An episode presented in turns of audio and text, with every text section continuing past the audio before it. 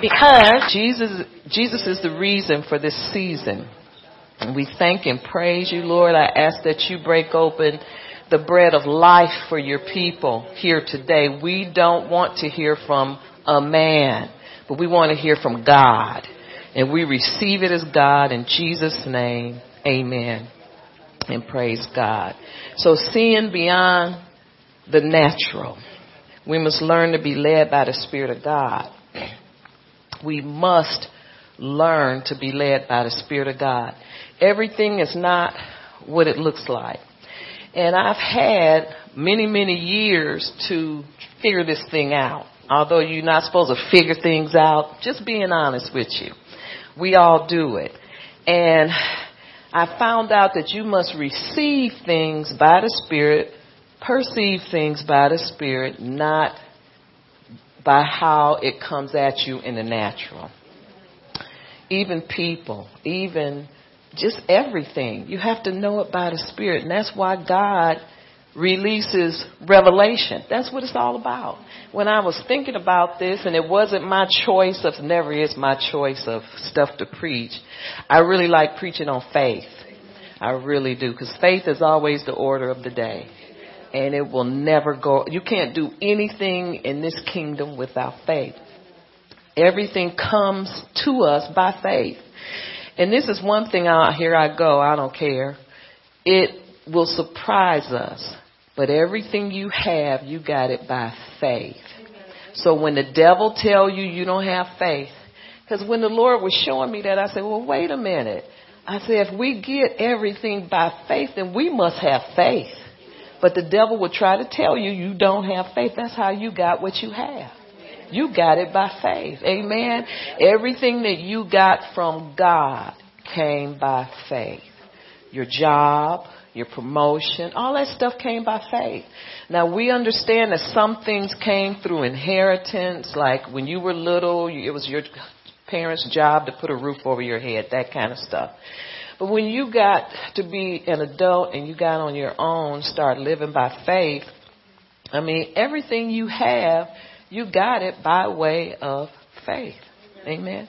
There's no other way to get anything from God. It must, the just shall live by faith. And when you became a Christian, you started to receive things by faith. Amen. And to me, that's so refreshing because the devil has, he tells everybody you don't have faith. But you know, we, we need to start answering the devil back, telling him, no, I got this by faith. No, I got, you see that car out there? I got that by faith you know and so and so you have to talk to him and this is one one thing the lord was telling me in this season this season of the end time army taking ground and taking position and standing having done all stand standing uh, strong in what god has told you and he was he was saying people are going to have to believe what they know Believe what you know, not what you see. In other words, the things that you've been taught, the foundation that you are on, those foundational things, those are the things that you have to grab and hold and stand on. Not what you see. Because the devil is tricky and he is trying to break people down in this end time. That's what it's all about. Everywhere you look at the news, you look at our president, you see it, you, you just see it. In the natural, you see what the devil's trying to do. If he can get you to quit doing what you're doing, taking a stand for righteousness, because, you know, if you can look and see what's behind the stand, you know, then you would understand better what's going on. And so he's taking a stand for some things that sound really outrageous and it's funny a few days after the anger dies down, you find out it's not as puffed up as what everybody, oh, he's going to stop welfare. He's going to, and it's all just a big blow up. So you can't go by what you hear and you definitely cannot go by what you see. But you have to go by what you know. And, and if God puts somebody in a position, then they're going to do what God wants them to do. So that's what we know.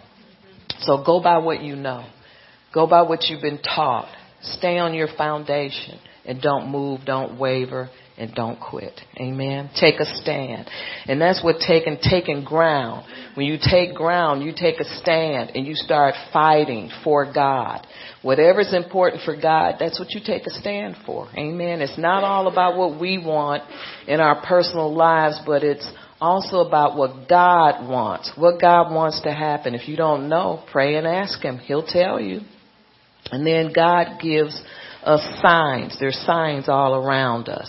So we can get on the right road and be in, uh, in the right, uh, arena where we can fight and focus, that target focus prayers and all of these things that God wants to see happen in this earth before Jesus comes back. We have, we have a part to play in that. And so I just wanted to let you know, I don't know, I got off what I was talking about faith. It takes faith to, to stand in this end time. Because it's going to be so much stuff flying around, so many lies, so many things that look real and it's not. Because the devil fix, he, he fixes things up, you know. He, you know, what's that, what's that they're, they're saying? Um, collusion, you know. See, that stuff is put together by the devil to look real but it's not real. You, but you have to see past it. Y'all follow what I'm saying? So in the end times, it's going to be a whole lot of stuff that you have to see what's really going on and not just look at what the devil is showing you because he'll show you anything. So you have to go by what you know. And this is what the Lord told me. Go by what you know, not what you think or what you see, but go by what you know and stand on that. Amen. Amen. So let's get back to seeing beyond the natural. If you want to fully cooperate with God in these last days, you'll have to go beyond what you know. And I did hit on that. And see in the natural and know things by the Spirit. You cannot engage in spiritual warfare unless we live in the Spirit. Amen. See, your natural man, your carnal man don't know how to fight. Cause you know why? Because the natural man doesn't know what the issues are. So how can the natural man wage a good warfare when the natural man doesn't even know what the issues are? Doesn't even know who, don't know who the enemy is. Shadow boxing. Amen. And so we cannot engage in spiritual warfare unless we live in the spirit realm. If we attempt warfare in the strength of our flesh, we'll get worn out. You can always tell, and I know I can always tell when I'm in the flesh because I get fed up and tired.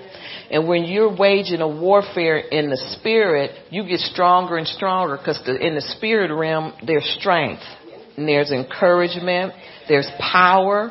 And see, that power in, induces you to do more, to go further. It's like you go beyond the extra mile. You do more than expected. And that's what the spirit realm does for you. And so you cannot fight a warfare in the flesh. And see, because then you're at you you're fighting flesh and blood. Amen. Hallelujah. And so when we get worn out, we don't get stronger, we get weaker. But when you're in the spirit uh, realm, and you're fighting a spiritual war, you get stronger. Amen. You become more alive. And we begin to see God's plan. The flesh gets worn out and mad every single time. So we must learn to pray through. Remember Roberts Liardon used to teach about praying it through. We we get there and we hold hands and we pray it through, you know. and I think he, he learned that from Kenneth Hagin. You pray it through. And, and what it is that they, they would pray and pray until they felt this peace, yeah, or breakthrough. And when they reached that breaking through or that peace where, you know, you just got that, that, that calm, peaceful silence, but you knew you had hit something in the spirit realm.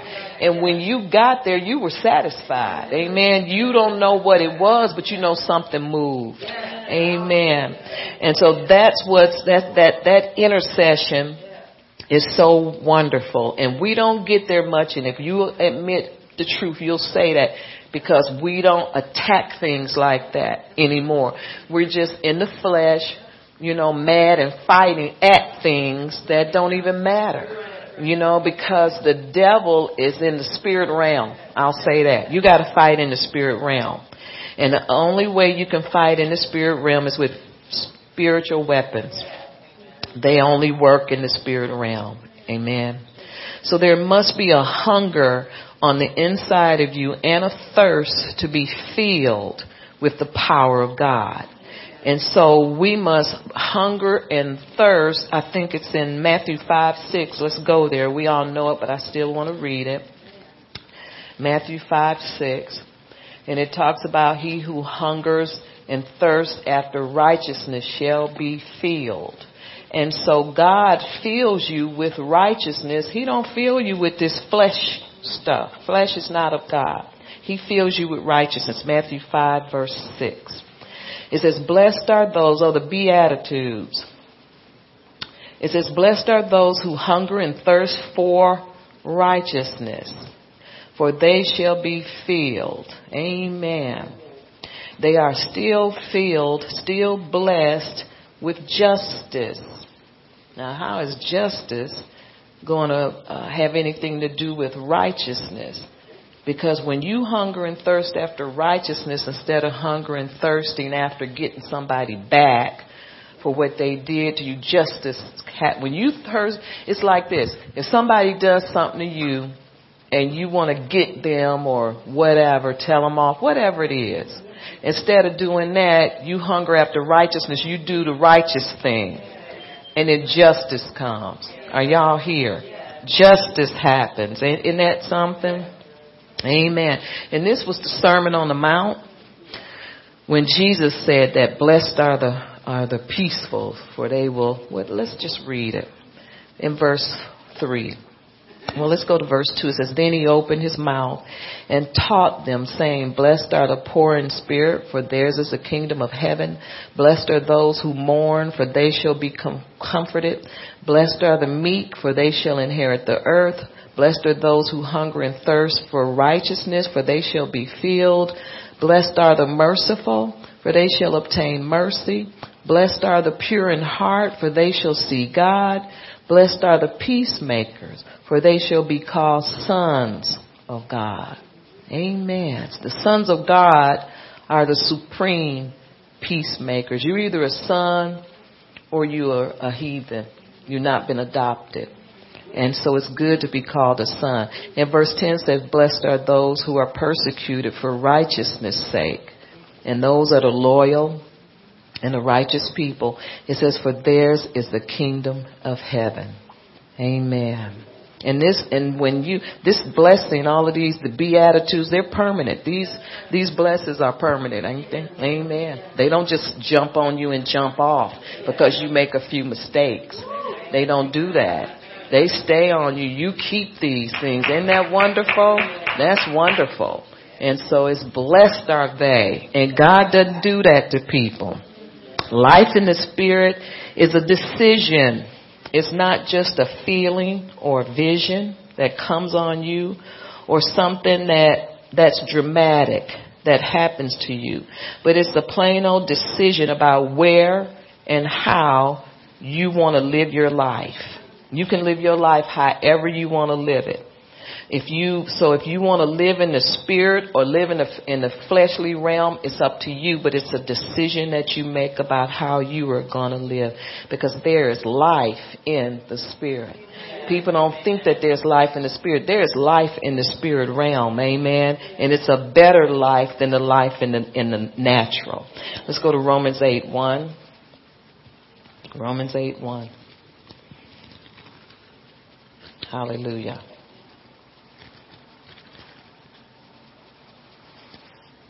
Uh,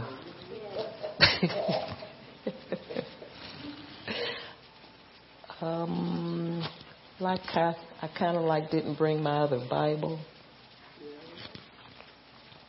But anyway, it says, therefore there is now no more condemnation. Can somebody read it proper for those who are in Christ Jesus, those who walk after the Spirit, not the flesh? You can't get it? You got it? Okay. Thank you. Uh, Romans 8 1. There is therefore now no condemnation. No condemnation. Did it say a little bit? Said none. No condemnation to those who are in Christ Jesus, who do not, who do not walk according to the flesh. So there is no condemnation to those that don't walk in the flesh. So what does that mean? I mean, if you in the flesh, you can get condemnation. That's just the way it is. But it says, who do not walk according to the flesh, but according to the Spirit. For the law of the Spirit of life. Now the spirit realm has a law. Just like there's laws in the natural on earth, there's laws in the spirit that have to be obeyed. For the law of the Spirit of life in Christ Jesus has made me free from the law of sin and death. So we are free. If you live in, in the in the spirit realm, amen, then there's no there's no law of sin and death for you, amen. Verse 3 says, For what the law could not do in that it was weak through the flesh. Amen. God did not, wait a minute, God did by sending his own son in the likeness of sinful flesh. That's Jesus came in the likeness of, for all those that say, well, he was Jesus. That's why he could tolerate the, the, the cross. No, it hurt. Just like if you, they put me or you. I think that was the purpose of sending those other men up there with him because they were all equal on that, on that, that, uh, on that cross. He condemned sin in the flesh that the righteous requirement of the law might be fulfilled in us who do not walk according to the flesh, but according to the Spirit. So the, the law of the Spirit of life in Christ Jesus has made us free from the life of sin and death.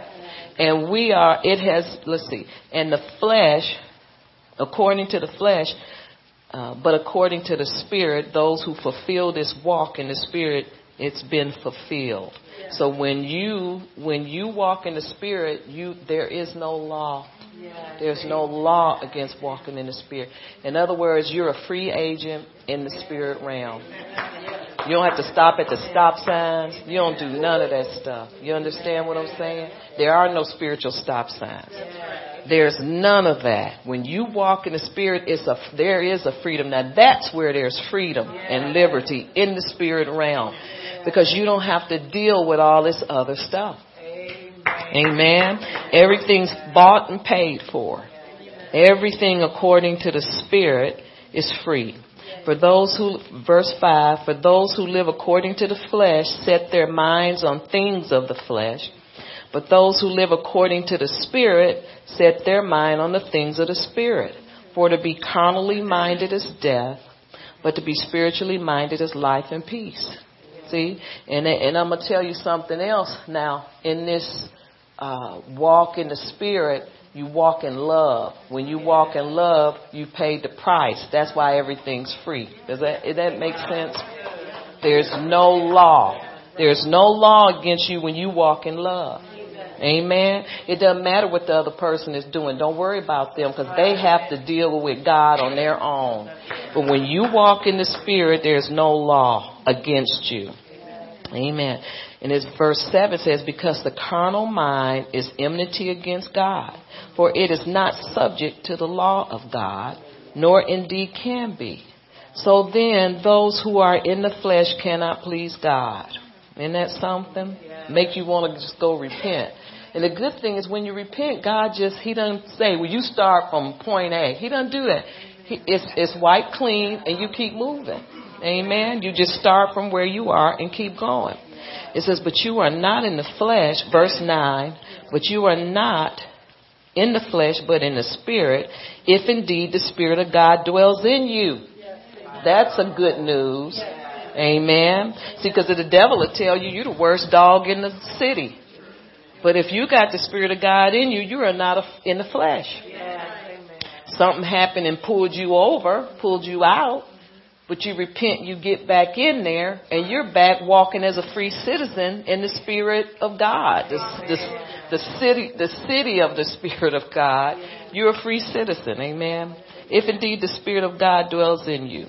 It says, now if anyone does not have the Spirit of Christ, he is not his. I didn't mean to go all, I just meant to read three. Verse three. He is not his. And if Christ is in you, the body is dead because of sin, but the Spirit is life. See, the Spirit is life because of righteousness. Hallelujah.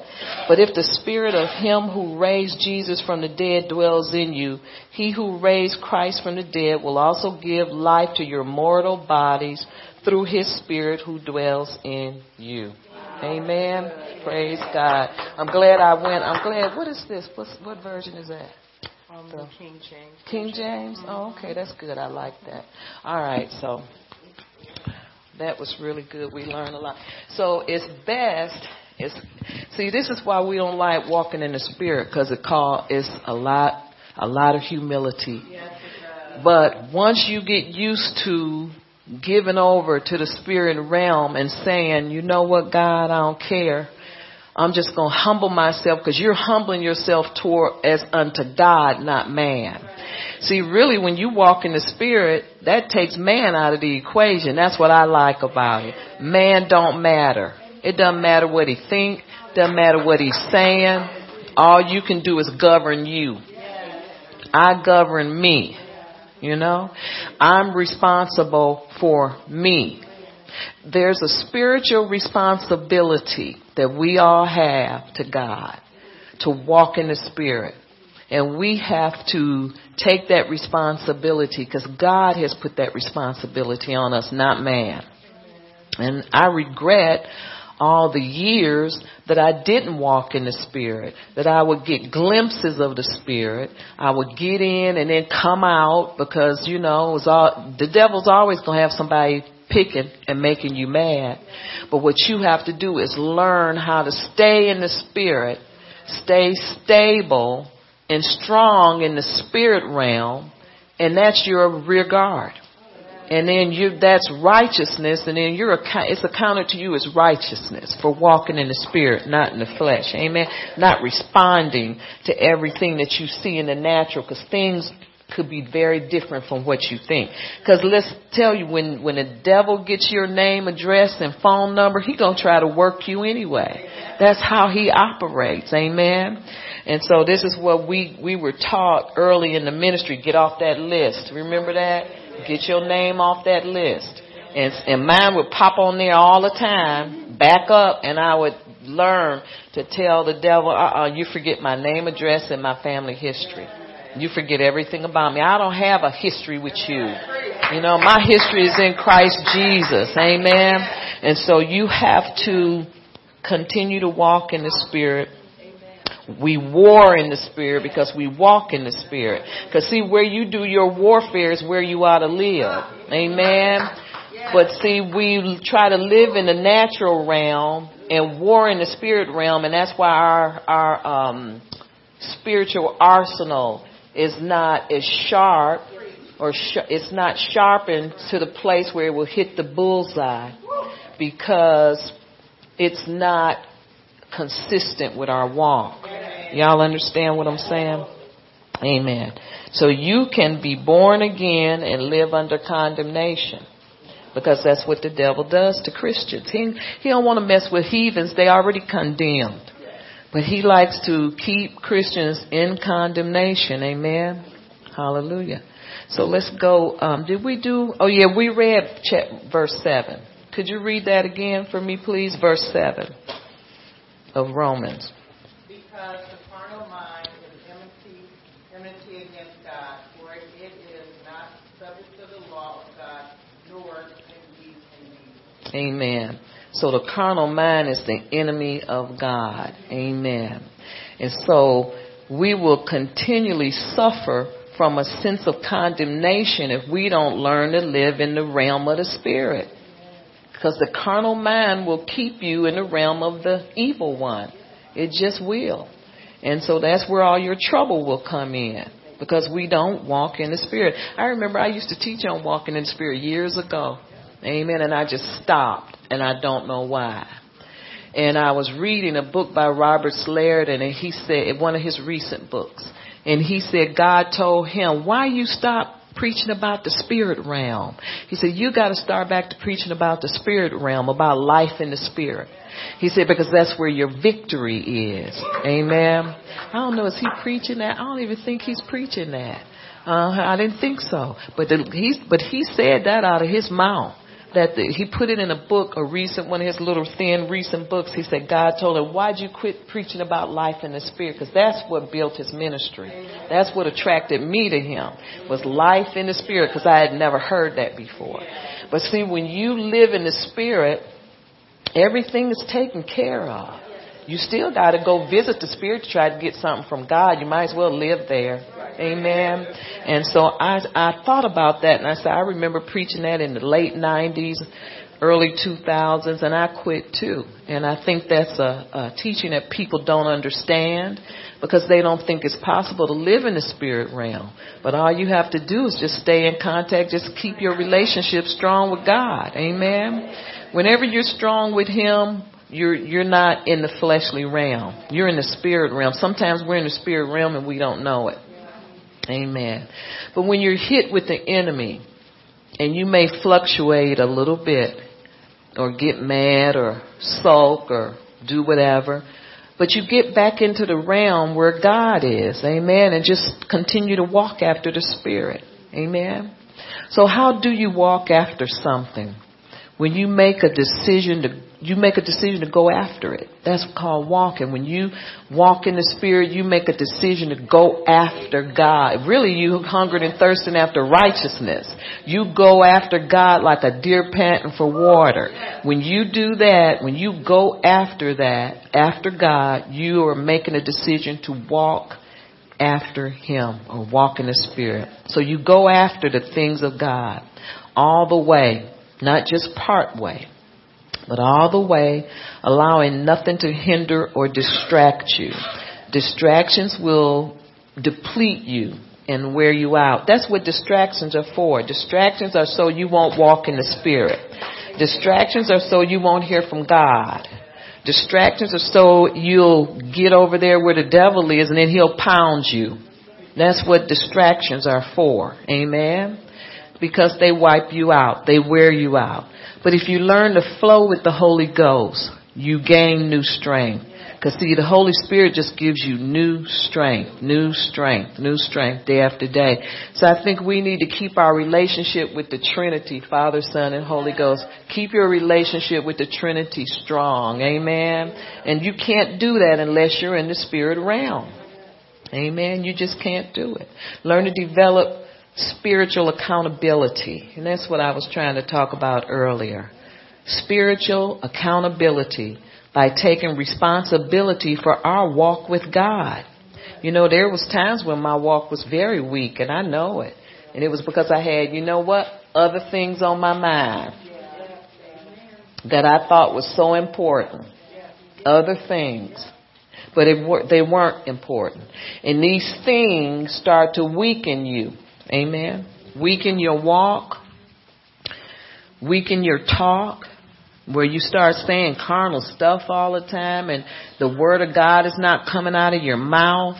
You know. Spiritual accountability starts with the condition of your thinking. So, in other words, to walk in the Spirit, you have to renew your mind. Renewing of the mind will teach us how to uh, to laugh at the devil instead of line up with his craziness. You laugh at the devil. Amen. So Romans 12, 1, let's go there. I think I have chapter 12. Yeah, verse 1. It says, I beseech you therefore. And we all know this uh, scripture, but I'm going to read it anyway. I beseech you therefore, brethren, by the mercies of God, that you present your bodies a living sacrifice, holy and acceptable to God, which is your reasonable, service. Amen. And so, in other words, you are the person that shows the world and show the people around you that living for God is not a hard thing. You're the, in other words, you're the living proof. We are the living proof that walking uh, with God and obeying God and doing His will and being an intercessor, praying out of the prayer manual, you're living proof. You're the proof that it can be done. Amen. Amen. We're the living proof that doing things God's way uh, pays off. You may have a spell where you don't know what's going on and you say, you know, well, God, you know, I don't know. You just don't know. But what you do in those times, you keep standing for what, just go back to the last place you were blessed and stand. You don't give in. Amen. You keep going. Do not pattern yourselves. Well, let's go to verse 2. And it says, and do not be conformed to this world, but be transformed by the renewing of your mind, that you may prove, see, you're living proof, prove what is that good and acceptable and perfect will of God. So you're proving what the will of God is all about. Amen. We are proof. And that word transform means a new attitude, a new idea. It's like I thought it was this way and it's that way.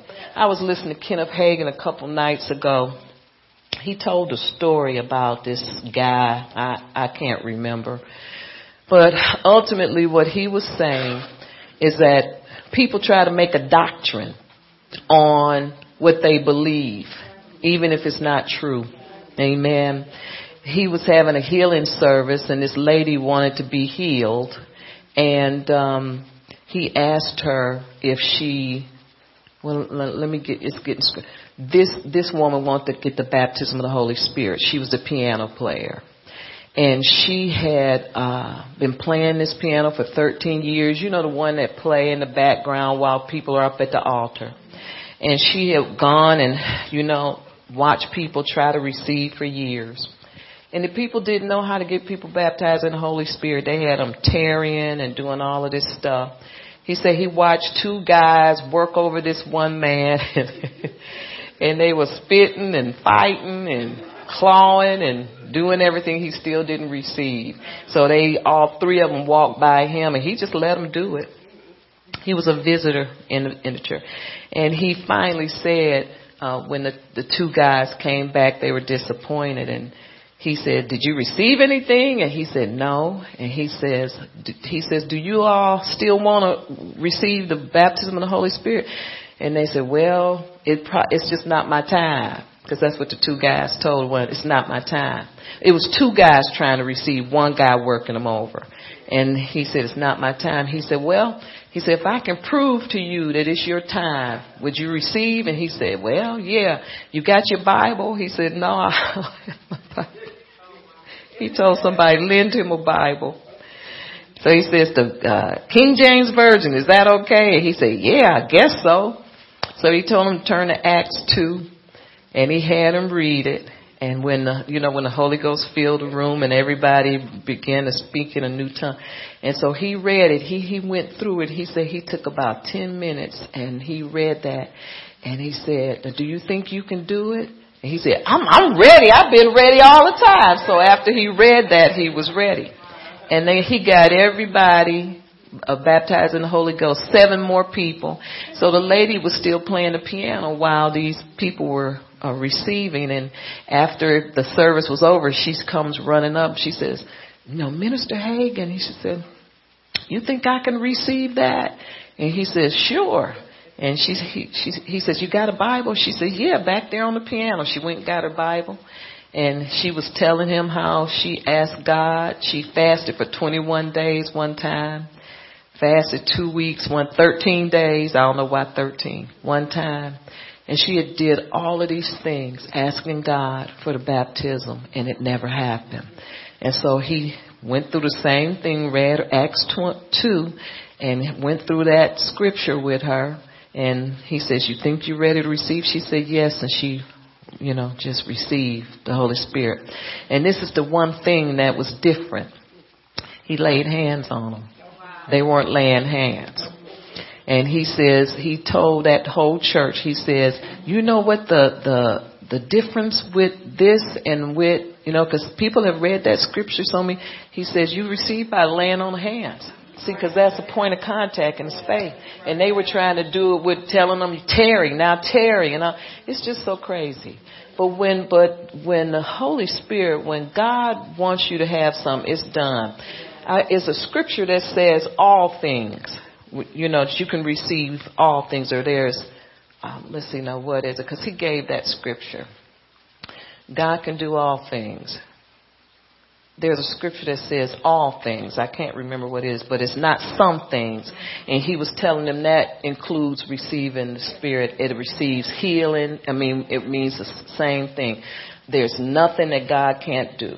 You know, there's any nothing that God is impossible for Him to do. He can do all things. And it said he told the lady it didn't mean all things except for tongues. And she said, Yeah, it means all things.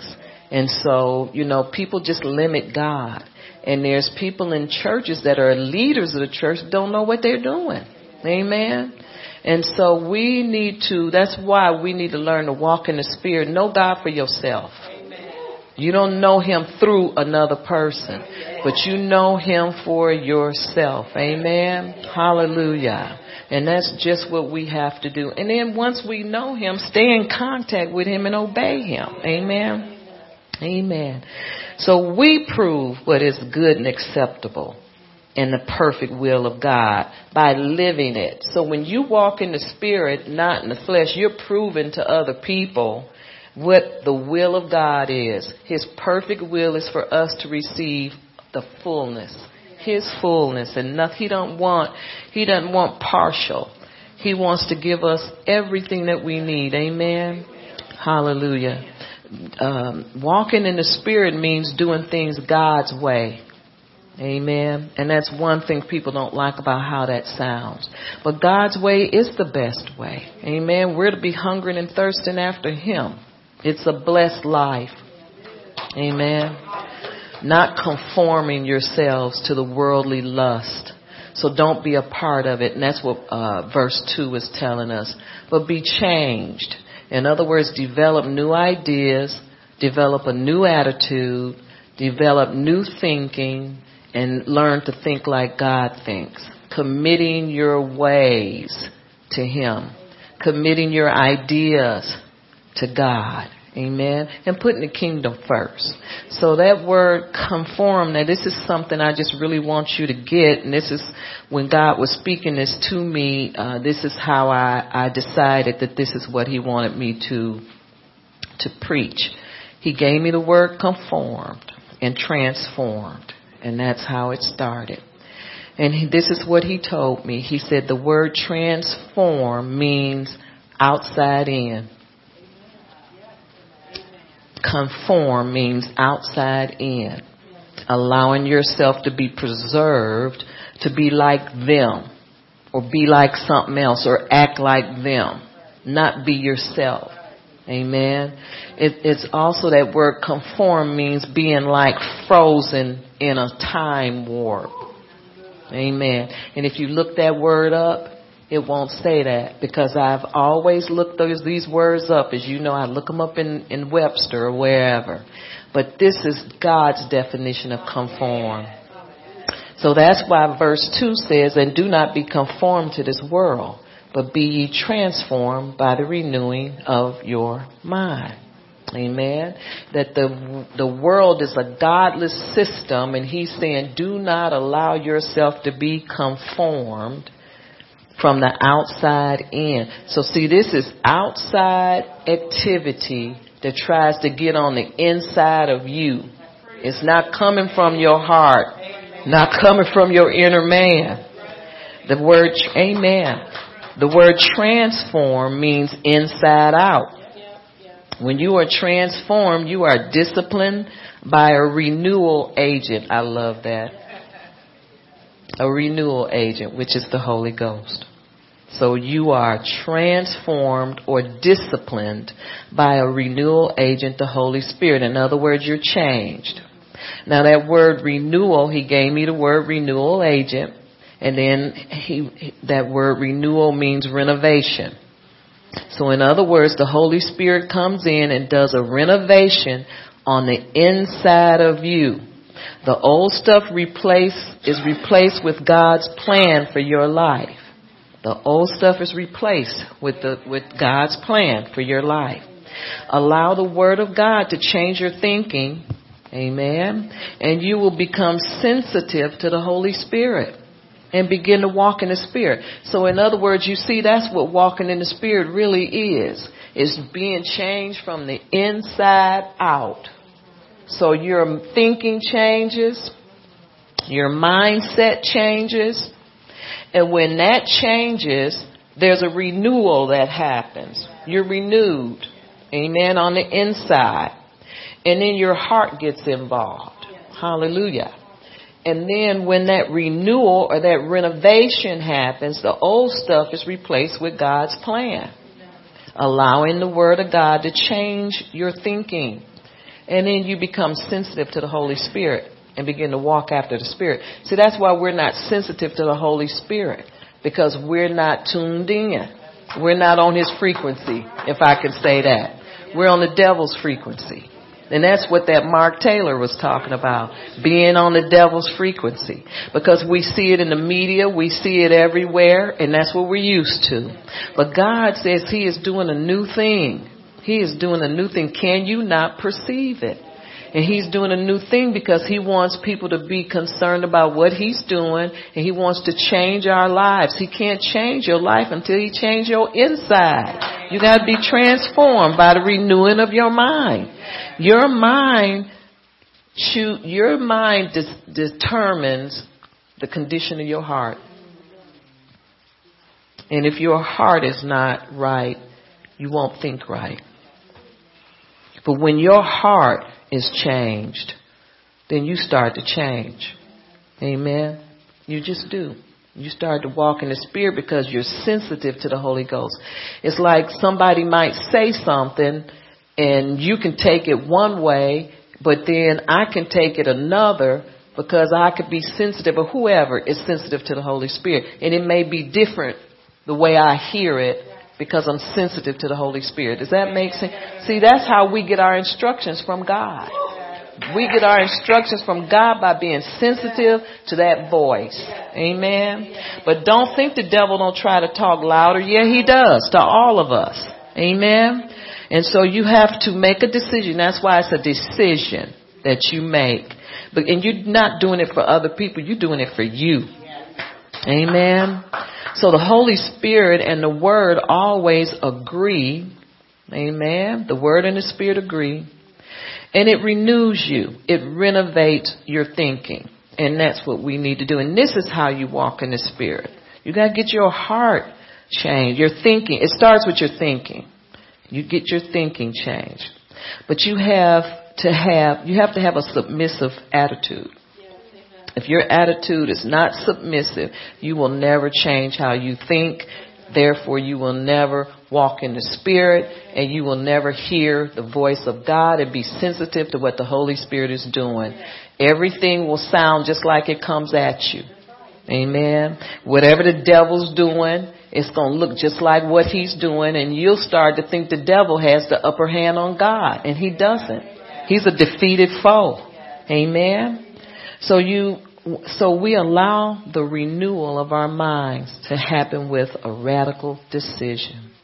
It, you must make the decision. Amen. Why would I make the decision? Because you get tired of the devil slapping you around. That's why. Amen. When, when your mind is renewed, you uphold the will of God without defeat. Without defeat. So we allow the renewal of our minds to happen with this radical decision. You just make a decision. You're going to just walk. You take spiritual accountability for who you are. You know, you take uh, spiritual accountability for what you think and what you do. Amen. Okay, so let's go down to verse 9 of chapter 12.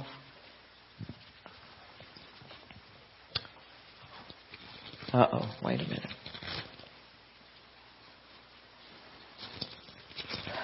Okay. It says, let, Let love be without hypocrisy and abhor what is evil. Cling to what is good. Well, you can't do that if you, with a mind, wrong mindset. Only the mind of Christ. 10. Be kindly affectionate to one another with brotherly love, with honor, giving preference to one another, not lagging in diligence, fervence in spirit, serving the Lord, rejoicing in hope, patient in tribulation, continuing steadfast in prayer, and distributing distributing to the needs of the saints, giving to hospitality. Bless those who persecute you, bless and do not curse. Rejoice with those who rejoice and weep with those who weep and be of the same mind toward one another. Do not set your mind on high things, but associate with the humble. In other words, don't ever look down, think you better than people because they got less than you. Because that doesn't mean that you're better. Amen. It just doesn't. Amen. Be of the same mind not coming down to their poverty mentality, but lift them up to where you are. Amen. And set your mind on high things and stop trying to figure out, you know, what other people are thinking. Cause that then you're getting into the occult. Just, you know, set up a shop and then you want to read minds and it's just not worth it.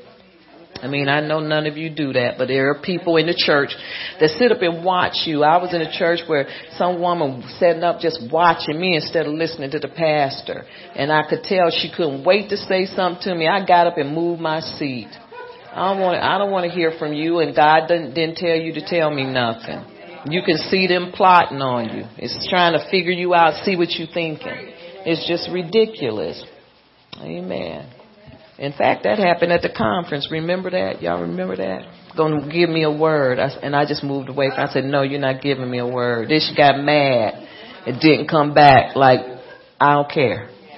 Because we don't need people like you in here anyway. Just, people are just crazy. They're just crazy. Don't have nothing better to do. Want to give me a word. See, she's watching me to see if I'm going to receive it. And she didn't hear anything of the word. Didn't hear the word at all. Crazy. Our, our success in life and ministry depends on how we live our lives in the spirit. In the spirit. We cannot war unless we live in the spirit. We cannot have the right kind of relationships unless we live in the spirit. Amen. Hallelujah. Matthew 24:37 talks about the last days will be like the days of Noah. If you want to write that down, Matthew 24:37. It says, "So as we are now," or something like. Let's just go there, and I'll, I'll read Matthew 24. Says, "So it will be in the days of Noah." 24:37. I'm sorry. And it says, But as the days of Noah were, so also will the coming of the Son of Man will be. And what were they doing? Well, let's read 38. For as in the days before the flood, they were eating and drinking, marrying, giving in marriage until the day of Noah entered the ark. So people gonna be people. They're gonna sin. They're gonna rebel rouse. Some will receive the Lord, but life is gonna be but people are to be doing what they want to do. Amen. God told Noah to build an ark for his safety. The ark is a symbol of our salvation and our life in the spirit realm. And so why did I do this scripture? Because he had to be in the spirit realm to hear God say build that ark. so the ark is a symbol of our life in the spirit. Are y'all here? Amen. And so if God gives you some type of forewarning, you want to know. You want the forewarning. I bet you a lot of those people whose houses are burning in California wish they had had more for, because they didn't think those houses were going to burn. Some of those places, now in that valley or whatever you call it, they're used to those brush fires every year. But some of those places, it burned that never burned before. Never. And they wish they had had more time to move their stuff out, but they stayed until the last minute because they were doing what people do. Amen. Doing what people do. And then the last, at the last minute, they ran. And so that's what this scripture is saying. The ark is a symbol of our salvation. I mean, a symbol of our spirit realm because Noah was in the spirit when he heard God say, build an ark for 20 years. He took a stand.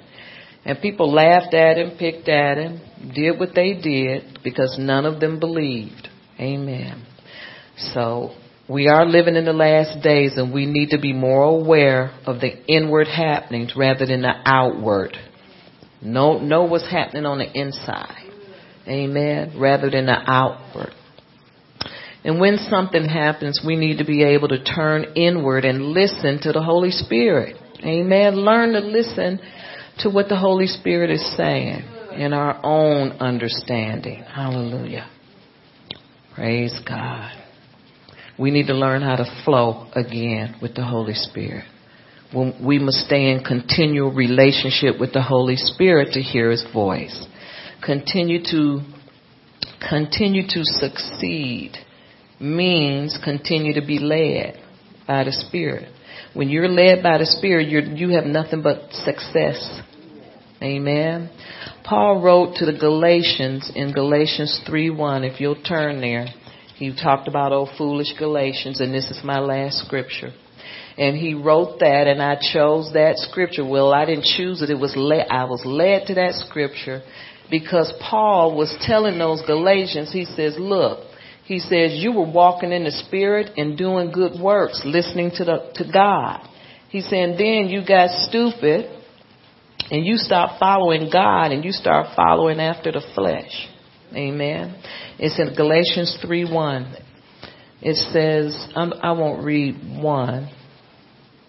It says in verse 2, this, this only I want to learn from you. Did you receive the Holy Spirit by works of the law or by the hearing of faith. Amen. We learn about the Holy Spirit by the hearing of faith. And then we turn over to the works of the law. Y'all see what I'm saying? And we can't do that. It's not good for us to do. In fact, that's going backwards. We want to steady forward. Steady forward. Don't, and see what they did, the Galatians went back into the Jewish law. Not, not under Abraham's faith because they were descendants of Abraham and they were to receive the promise just like Abraham, but then they went back over to the Jewish law. Amen. And that's what God is saying. Don't go back over there. Amen. Stay with the Spirit. Uh-huh. Stay with the hearing of faith that changes your heart and causes you to run after God. Amen. Don't be like the foolish Galatians. In other words, well, let me let me just read number one. It says, O foolish Galatians, who have bewitched you that you should not obey the truth. Do you see that word bewitched? That's witchcraft. And so God wants us to not be open for that. How do you not be open to that?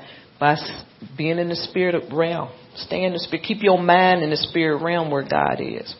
This is not a thing where you walking on clouds. This is, the, this is where your heart and your mind is stationed. Amen. It's where your heart your mind is stationed. This only, it says, and this, I, I read verse 2, but I'm going to read it again. This only I want to learn from you. Did you receive the Spirit by the works of the law or by the hearing of faith? Are you so foolish, having begun in the Spirit, started in the Spirit? Are you now being made perfect by the flesh? Nope. Amen. And it says in verse 4, have you suffered so many things in vain? If needed, it was in vain. If indeed it was in vain. Therefore, he who supplies the Spirit, and this, I love that word supplies just right there. It says, therefore, he who supplies the Spirit to you and works miracles among you, does he do it by the works of the law or by the hearing of faith?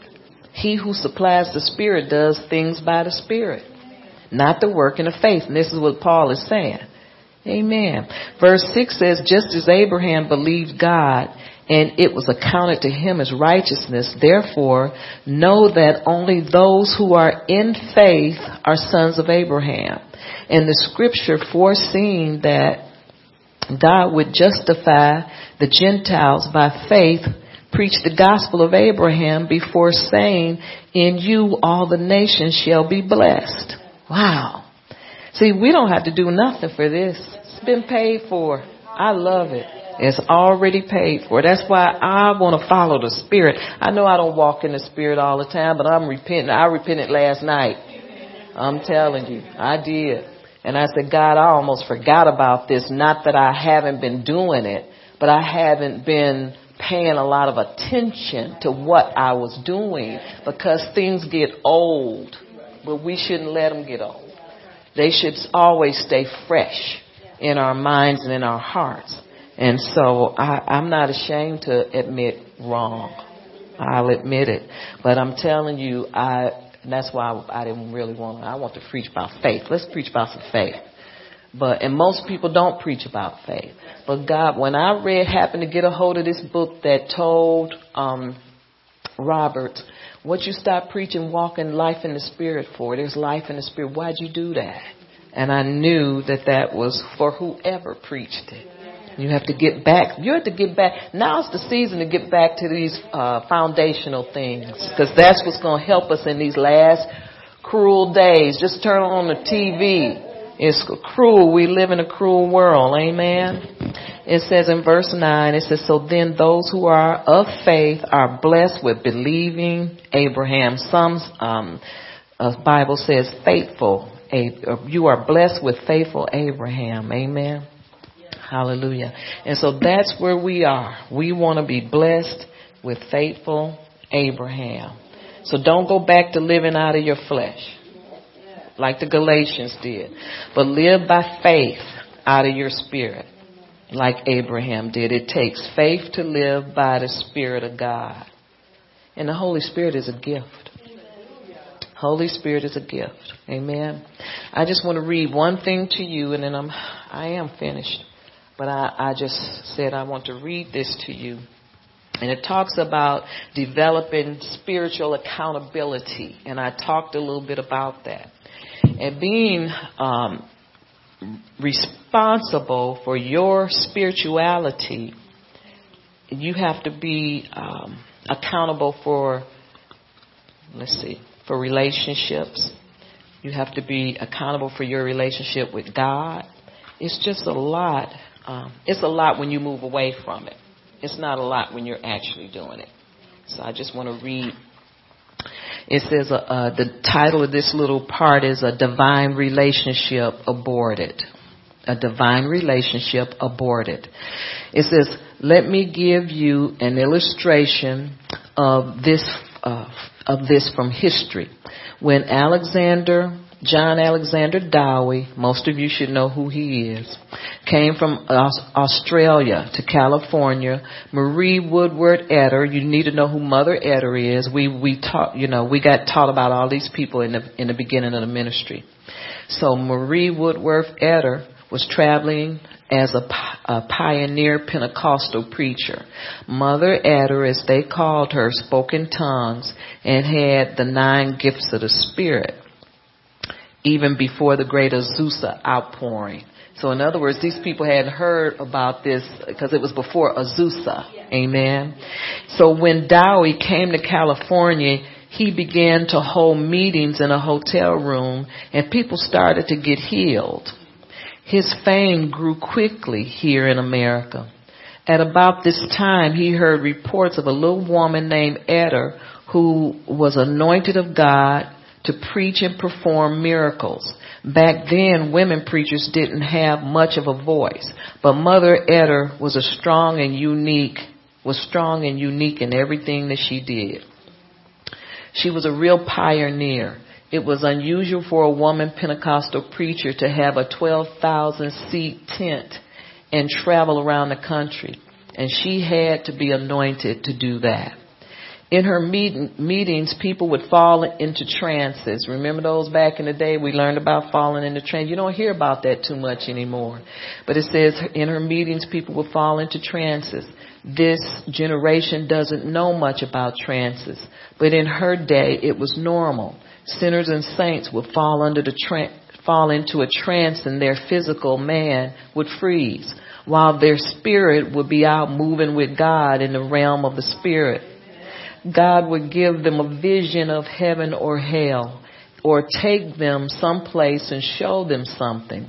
It happened in the Bible and it may happen again in your ministry at times, according to Acts 10:10. When someone falls into a trance, don't get nervous, just act normal because it's normal. So Dowie went back to one of Mother so Dowie went to one of Mother Etter's meetings and sat in the back watching all the things that were happening. People were falling out, wailing and crying while she was up upon the stage doing her thing. Dowie just couldn't handle it. Afterwards, Dowie began to blast Etter from his pulpit. He accused her of operating under the influence of familiar spirits. That's what they all say. When it's a woman. When it's a man, they don't say that. They say something else. But when it's a woman, it's, that's what they say. It says when, when Sister Etter heard about Dowie's comments, she confronted him face to face. You had better quit making fun of my meeting, she said, because what is happening is of the Holy Ghost. She warned him. Amen. Let's see. Dowie responded, well, I don't believe in all that falling down or in those trances. I think it's a bunch of emotionalism. I don't allow emotionalism in my meetings, and I guard against fan, fan, what's that? Fanta, fantasism. I guard against fantasism. Mother Etter responded, but, but I will allow the Holy Spirit to operate in my meetings. Dowie and Etter never became friends. One reason Dowie made the mistakes he made later in life, he made later in life, if you look at it from a historical perspective, was because of his relationship that he aborted with Etter. Six or seven years before Dowie died, he made some very negative declarations. He thought he was Elijah. Remember that? Remember reading about? He thought he was Elijah and built a great city that God never called him to build. Jesus never said, go ye and build a city. He said, go ye into the world and preach the gospel to every creature. According to Mark 16:15. Dowie built a city because he was tired of overcoming the opposition that Chicago gave him. He was trying to do something to counteract the persecution as well as to help his ego. In other words, he built his little city like, uh, what do you call them people that do that? When you're in a little city. You know, like you build a fortress. A cult, yeah. So he built a city like a cult. You see how the devil got his mind? He was trying to keep her out. Keep the Holy Ghost. See, cause she, it didn't look like the Holy Ghost. Didn't smell like the Holy Ghost. Didn't look like it. Didn't hit him the right way, so he gonna build him a city and lock her out. And the Holy Spirit wasn't in the city. It was in those strange doings that Mother Etter, because she was anointed. Amen. Amen. So let's see where I know, but the devil is something else. And then on top of that, made him think he was somebody he wasn't. Cause see, when you start listening to him and follow, obeying him, he got some stuff for you that you don't think. See now he and and it's sad when uh Roberts first opened up and talking about it. He said people were getting Dowie was getting people healed because that was part of his ministry. Amen. So he went from that to thinking that he was Elijah and build a city that God told him not to build. Amen. So it says the only person I know about in history that could look Dowie in his eyes and say, Dowie, you're making a mistake was Mother Etter. These people don't like correction because she was the only one that was bold enough and anointed enough to tell him, you're not right. This is not God. Amen. So he locked her out. This is so sad. I believe God had arranged for them to meet by divine appointment at that time in California so that they could have a spiritual relationship that would benefit both of them. Um, Mother Etter could have learned how to have a stronger meetings because he had big meetings like Dowie because he packed them in by the thousands. They could have learned a lot from each other, but the devil saw fit to cause discord in their very first meeting and split them up. The only person I know that could have uh, spoke beyond Dowie's anointing, beyond his fame and his strength was Mother Etter. Those around Dowie did not have strength or position in the spirit realm to speak to him. You have to have a ranking in the spirit to speak to some of the of God's people. He had that rank, she had that ranking. She had that position. She she had that anointing. She had that development of the spirit to understand things beyond the natural. She could have had, she could have said to Dowie, you're making a mistake here, but Dowie said she'll never preach in my city. Um, well, after he died, she preached there in his city. but they missed the relationship. They missed the connection because they could not overcome the natural and know each other by the Spirit. Amen. It's a good story. Amen. Hallelujah. Praise God.